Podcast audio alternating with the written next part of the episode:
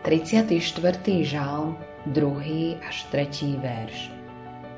Dobrorečiť budem hospodinu v každom čase. Nech je chvála o ňom neprestajne v mojich ústach. Nech sa mi chváli duša hospodinom. Väčšina ľudí dobrorečí hospodinu a chváli ho vtedy, keď sú šťastní, keď zažili niečo dobré, keď sa cítia odvážni. Krátko povedané, keď zažívajú citeľné konanie Božej milosti vo svojom srdci. Ale v dnešných veršoch je položený dôraz na slova v každom čase. Vždy a vo všetkých situáciách a v rôznych pocitoch máme chváliť Boha. Nie je povedané, že je to povinnosť, ale je to právo a požehnanie, ktoré nám Boh dáva. Skúsil si začať deň s uctievaním a chválením Boha vtedy, keď si skutočne na dne a zdá sa, že je všetko stratené a nič nie je možné. Skúsil si ho uctievať a ďakovať mu, keď si uprostred ťažkostí, z ktorých zdá sa, že nie je východiska. Nemôžem predsa ďakovať Bohu, keď to tak necítim, môžeš namietať.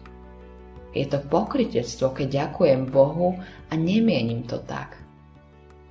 Zastav sa a porozmýšľaj. Nemôžeš ďakovať Bohu za to, kým je? Nemôžeš mu ďakovať za to, že poslal svojho syna na spasu pre svet? Nemôžeš mu ďakovať za to, že v tvoje veci koná, aj keď to ty nevidíš? Nemôžeš mu ďakovať za to, že ťa uistuje o svojej starostlivosti, keď jej nerozumieš? Skús ďakovať Bohu aj vtedy, keď sa ti to zdá na najvyš nevhodné. Začni svoju modlitbu ďakovaním.